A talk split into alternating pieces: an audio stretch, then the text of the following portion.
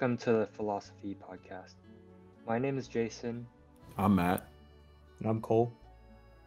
Today we'll be discussing a very interesting topic that of power structures and their effects, with a special focus on oppression. We'll examine questions such as what are some of the me- mechanisms power structures operate through, how does it affect people's perceptions of themselves and of others, and perhaps of the wider world. Uh, we'll also look into some real world examples that are examined by certain philosophers, and then we'll share our own thoughts on these topics. Um, and thanks for listening and enjoy.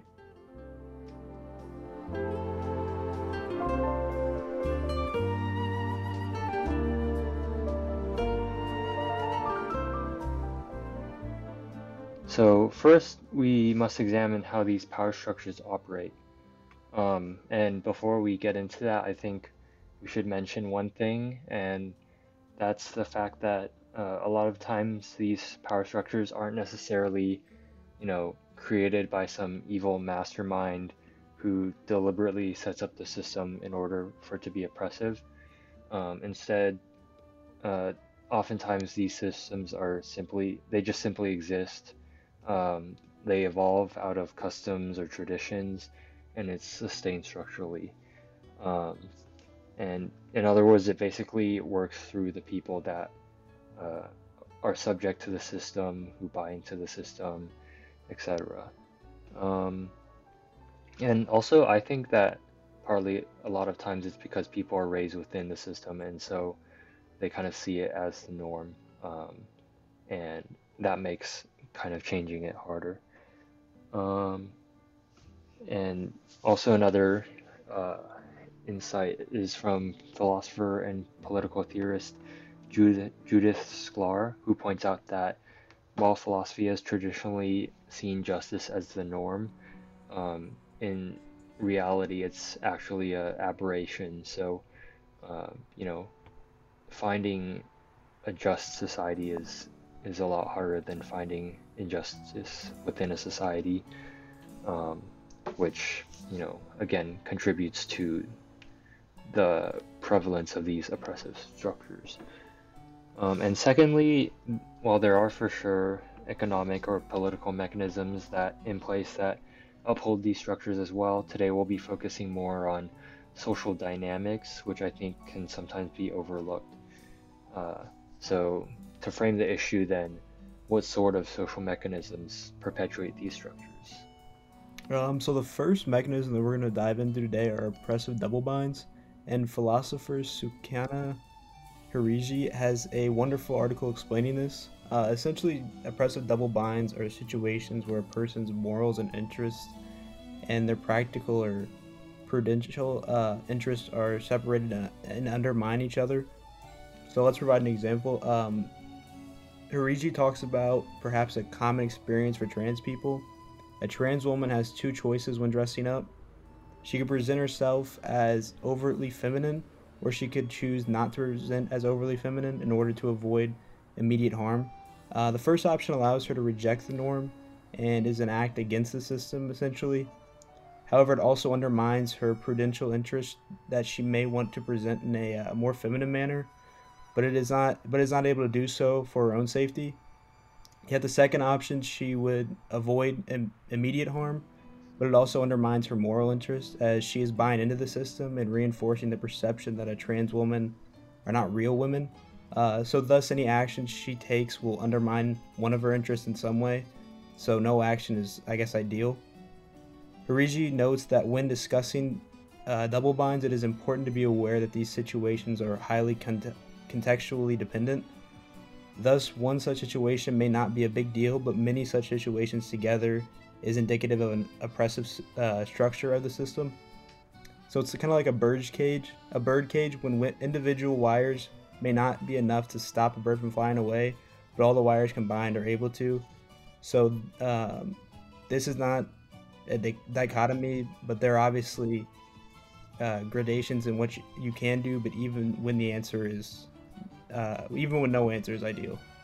So the next thing we're going to discuss is pretty similar to double binds uh, and this is adaptive uh, preferences. So adaptive preferences are when the preference that you would naturally take on isn't necessarily reflected in your actual preferences. So basically, it's when a person adapts their preferences in terms of their so their choices, their preferences, uh, and the things that they do throughout life to reflect better what society expects of them. So it might not necessarily, if you ask them on their own, independent of everything going on in the world, what their preference would be. Let's say, for example, a woman shaving her legs, or um, a, like a good example would be uh, a news anchor that plays a misogynistic role in order for the, the, the station to get more views. She won't necessarily personally agree with what's going on, but she takes on these adaptive preferences so that she can benefit from it. So, a good example would be, like I said, uh, let's say a conservative news anchor who plays the ice queen role, uh, and she's just there to be cold and collected and uh, objective from a, like a far right point of view. Even if she doesn't necessarily agree with the misogynistic things she's saying, her adaptive preferences have allowed her to internalize uh, an oppressive norm and become part of it. And this is where, similar to double binds, people's collective interests and individual interests are sometimes uh, separated, and this is one way in which power dynamics can work to oppress people and they become part of their own system of oppression.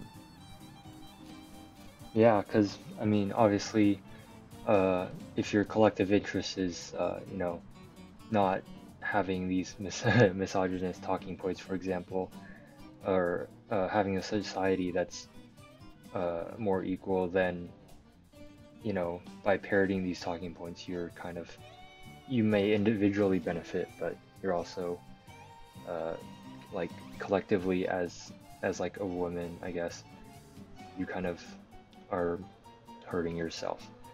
Um, and then third, I think the power structure, uh, the power structure we want to talk about is simply the motivation by those in power to remain in power. Uh, for example, through ignorance. And philosopher Charles Charles Mills has a great article on white ignorance where he talks about whiteness as kind of a power structure. So, um, I mean, it kind of sustains itself through motivated ignorance, where sometimes they'll uh, kind of the dominant like message will kind of ignore uh, different worldviews uh, that don't really coincide with it. Um, and so, why Mills was looking at this, he was looking into like social epistemology, which is uh, epistemology is kind of the study of truth and what is truth. Um, and traditionally, philosophy has been very, uh, very like individual about this enterprise. But then instead, he looks about like within a society, you know, who dictates what is true and and what is accepted as truth by most people. And so, this is important, obviously, because it can define a society's goals, a society's worldview. Um, and so, white ignorance is a case where uh, social epistemology is harmed due to motivated interests. And this is a, obviously a strong social force that can uphold power structure of whiteness. Um, and then lastly, uh, another kind of social mechanism that plays a huge role is that of propaganda.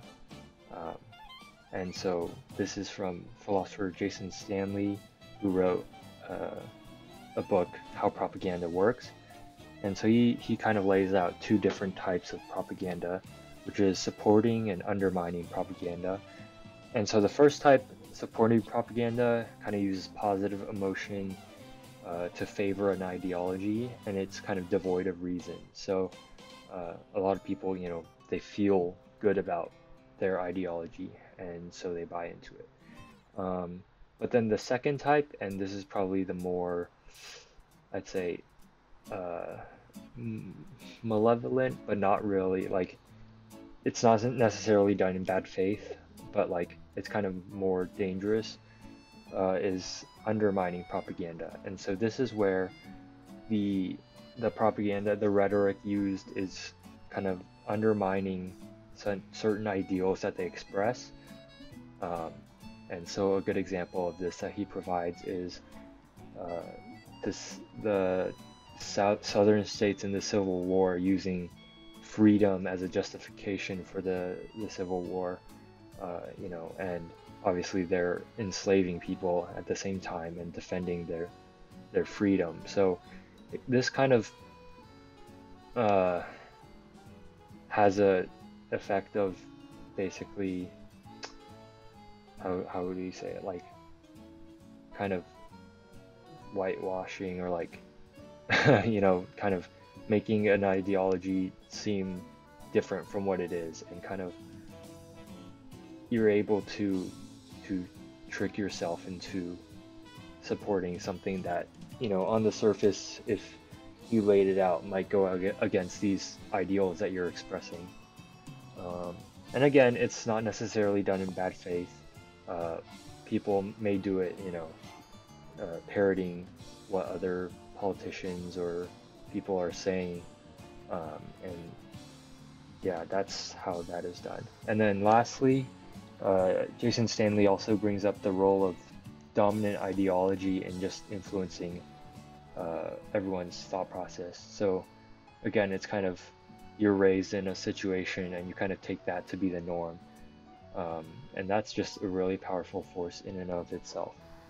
And that's even more powerful when it's combined with the sort of the phenomena of groupthink and confirmation bias. So if you're surrounded by a bunch of people who think something and you hear them talk about it frequently and you hear them argue for it you're obviously going to believe that. So yeah. it's it's a really um, again it's the two phenomenons of groupthink and well mostly groupthink I would say would be the the biggest factor there. Yeah. Yeah. So these two fact uh, social factors are some powerful mechanisms that kind of uphold the power structure. Uh, and as you can see, a lot of these mechanisms work without any conscious input from those in power, but they kind of perpetuate themselves through custom or social norms or unintentional acts that amount to oppression when collectively uh, added up. Uh, now that we understand this a little more, let's take a look at how these power structures can shape people's perception of the world and the relationships around them.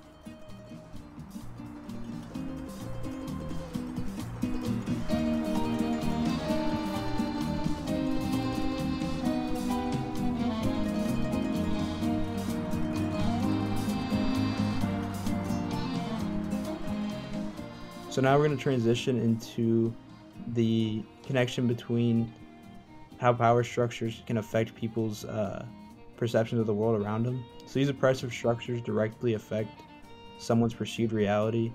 Uh, and this can be due to the polarizing nature of oppressive structures, which kind of create in and out parties, which results in kind of an animosity between the parties, as one group's treatment may differ from that of another and kind of create conflict. And we're going to jump into the next in the next section, we're going to kind of talk about how we can can combat this phenomenon.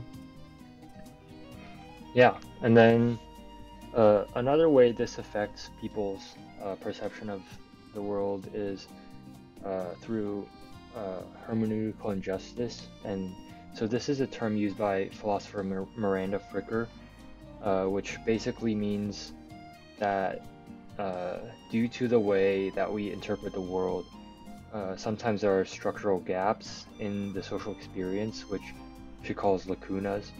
Um, and this and the way we treat these lacunas can affect how uh, someone kind of is treated. So, uh, oftentimes, because these experiences are uh, unintelligible to the average person, uh, when someone ex- does experience it and try to tries to explain it to somebody else, um, it's often downplayed or excluded. Uh, and so one good example of this that she brings up is, uh, you know, back in the, I guess the mid 19th century or mid 20th century, uh, sexual harassment was just kind of seen as flirting, and so, like women who experienced sexual harassment would try to explain to other people uh, how or like what was happening and, and how they felt, but they didn't have the language necessary to explain their experience. Um, and so, like, when some women came together, they're kind of like came to the real, realization that this wasn't just happening to them. you know uh, was happening to all of them, and so they coined the terms like sexual harassment uh, and sexual assault, and so that's like one example of a like a, a change and filling of a lacuna. Um, and how this affects people, like you know, when you have these gaps in your knowledge and you're trying to fill this in as an individual uh, and trying to you know tell other people about it, it's it's not really effective, and you can really experience some prejudice, um, some just like people not being very receptive to your message, uh, and this can really damage your self-confidence and your psyche. And so Fricker talks about this in another article, where um, due to like socialization, like the socialization process being how people kind of shape and find their identity, uh, and since socialization is based on trust, if they're not, if you're constantly like not trusted in a certain field, um, that can really shape your identity and kind of inhibit a portion of your identity from fully developing. Uh, and this again can be really damaging to your self-confidence. And uh, the next section we're going to discuss, uh, the next phenomenon, the social phenomenon that directly affects uh, people's perception of power dynamics and the world around them, is the phenomenon of white ignorance, as discussed by uh, Charles Mills. So, kind of coming back to Mills, um, he asserts that there's a phenomenon of white ignorance, which is sort of an asymmetrical view um, where whites understand, where they, they lack the understanding of what minorities go through um, because of their privilege in society. So this creates um, conflict because people, obviously, this is sort of almost a form of hermeneutical injustice, as um, perhaps when a minority discusses or speaks out about something that's happened to them, white people, the majority, um, can't relate to it because of their white ignorance. And white ignorance isn't uh, exclusive to white people. Um, it's a social phenomenon. It's a way of acting. Uh, it's a mannerism that uh, overall helps people uh, throughout their careers, and could potentially hurt people if they don't um, if they don't subscribe to that sort of ideology or that sort of practice. So uh, it's a cognitive phenomenon that affects people's perception, their cognition, their memory, and their testimonial, um, and their motivational group interest. And this is all related to social analysis. So, again, this is not exclusive to white people, but there are tendencies that white people have that perhaps another minority might pick up, or a viewpoint that they might embrace that uh, is overtly white, as they would say. So, uh, Mills actually calls this uh, an ideology, and by this he means that the concepts are not neutral, but they're oriented to a certain understanding. For example, white normativity or colorblindness. So, because this phenomenon exists, it inherently is oppressing the people who are not part of the phenomenon and who are not embracing it. Um, and this also leads to sort of it contributes to a collective social amnesia. So, if a minority group has an injustice done to them, the overall prevailing uh, majority will probably forget about it rather quickly because it didn't apply to them. Um, and it's because it's something that they don't understand. Again, this is directly tied to hermeneutical injustice because if you are a minority group in society and it's taboo for you to talk about what's happening to you, you're not going to have a common understanding of the fact that everybody is dealing with it at the same time. And because of that, there won't be a common language, there won't be a common goal or organization, and it's deeply oppressive at the end of the day. And this is one more social structure in our society that directly affects people's perception of power dynamics and the power they and control they assert over their own lives. Uh, next, we're going to have a discussion, uh, an open discussion with all three members of our group, sort of diving into uh, the role that each of these power dynamics and social structures play in our society today and how they affect people.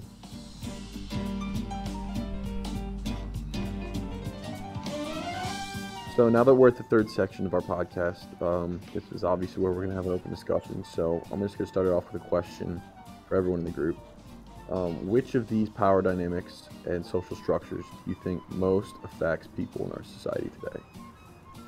And it could be both in a good or a bad way. And uh, how do you think that we solve it if it's a problem? Uh, how do you think that we combat negative social structures that negatively affect people's perception of the world around them and their position in the world? Um, yeah, I think one of the bigger issues uh, would be hermeneutical injustice. So, once again, that is where there's kind of structural gaps in the knowledge uh, of so like of social experience, and this I think it's especially noteworthy just because it's it's a really structural problem. Like, there's no like evil mastermind again like pulling the strings and, and creating these gaps of knowledge. It's simply as we come to learn more about the world, we, we define more of it, and then more of it comes into being known. Um, but during that process, you know, the unknowns may be hurting certain groups of people. Um, and, you know, Fricker just kind of gives us the way of combating it, just being like, being more open to what other people say and just being aware of uh, of these possible herm- uh, yeah, sorry, hermeneutical uh, injustices, and if we as um, participants in a conversation are aware of that and we're able to um, kind of listen to someone when when they're trying to say something but they can't find the right language to it uh, that could make a pretty big difference on a personal scale um, I, yeah, I agree. I, I think that hermeneutical injustice directly contributes to contemporary ignorance. So the lack of un- most of if you look at conflict in society today, I feel like a lot of it is because of at the very root of it a difference of opinion that people can't get around because they don't see what the other person is trying to say. Rather than putting themselves in the shoes of the other person, they'd rather you know, like I, like we talked about earlier, these in parties and out parties that are created um, and it creates conflict, direct conflict, because if you disagree with someone, uh, nowadays, because of hermeneutical justice, because of so many different factors at play, don't seek to understand the perspective as much as you do to fight it. And that's a, a, a serious issue in society, and it's one of the, I would say, the leading contributors to ignorance today. Uh, it's the lack of ability, not the lack of ability, but the lack of um, initiative people have when it comes to understanding others. And so I think, like you said, the best way to combat that is to be open minded and to expose yourself to different positions and people and experiences so that hermeneutical injustice won't be a part of your decision making and your perception of the world around you. And the only way to put power, to empower uh, a group who has been subject to these power dynamics where they feel helpless is to listen to them. So. Yeah, just the, I think the biggest thing is just educating yourself on, you know, what other, someone else's experiences is, because those life experiences kind of shape their views. So I feel like the more that we can educate ourselves on kind of like, just I guess, even on an individual and like a group basis, for what people go through on a daily basis, it will really help us kind of understand and come together as people. Yeah. Um, and I think one last thing is, uh, like these, what we discussed today, these are all like kind of social rules, social norms.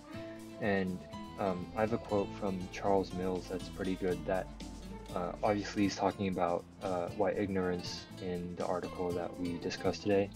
Um, but he says, only by starting to break these rules and meta rules can we begin the long process that will lead to the eventual overcoming of this white darkness and the achievement of an enlightenment that is genuinely multiracial.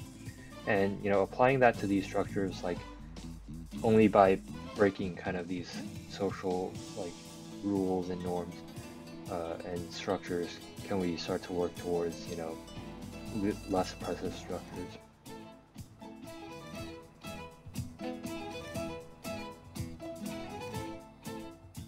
So uh, I think after we had a relatively brief but productive discussion on uh, society and the way that these power structures impact the members of society, um, it's important to kind of tie everything together. So we discussed principles from multiple different philosophers, gave our own examples from real life, and offered a few solutions that we think might make a difference.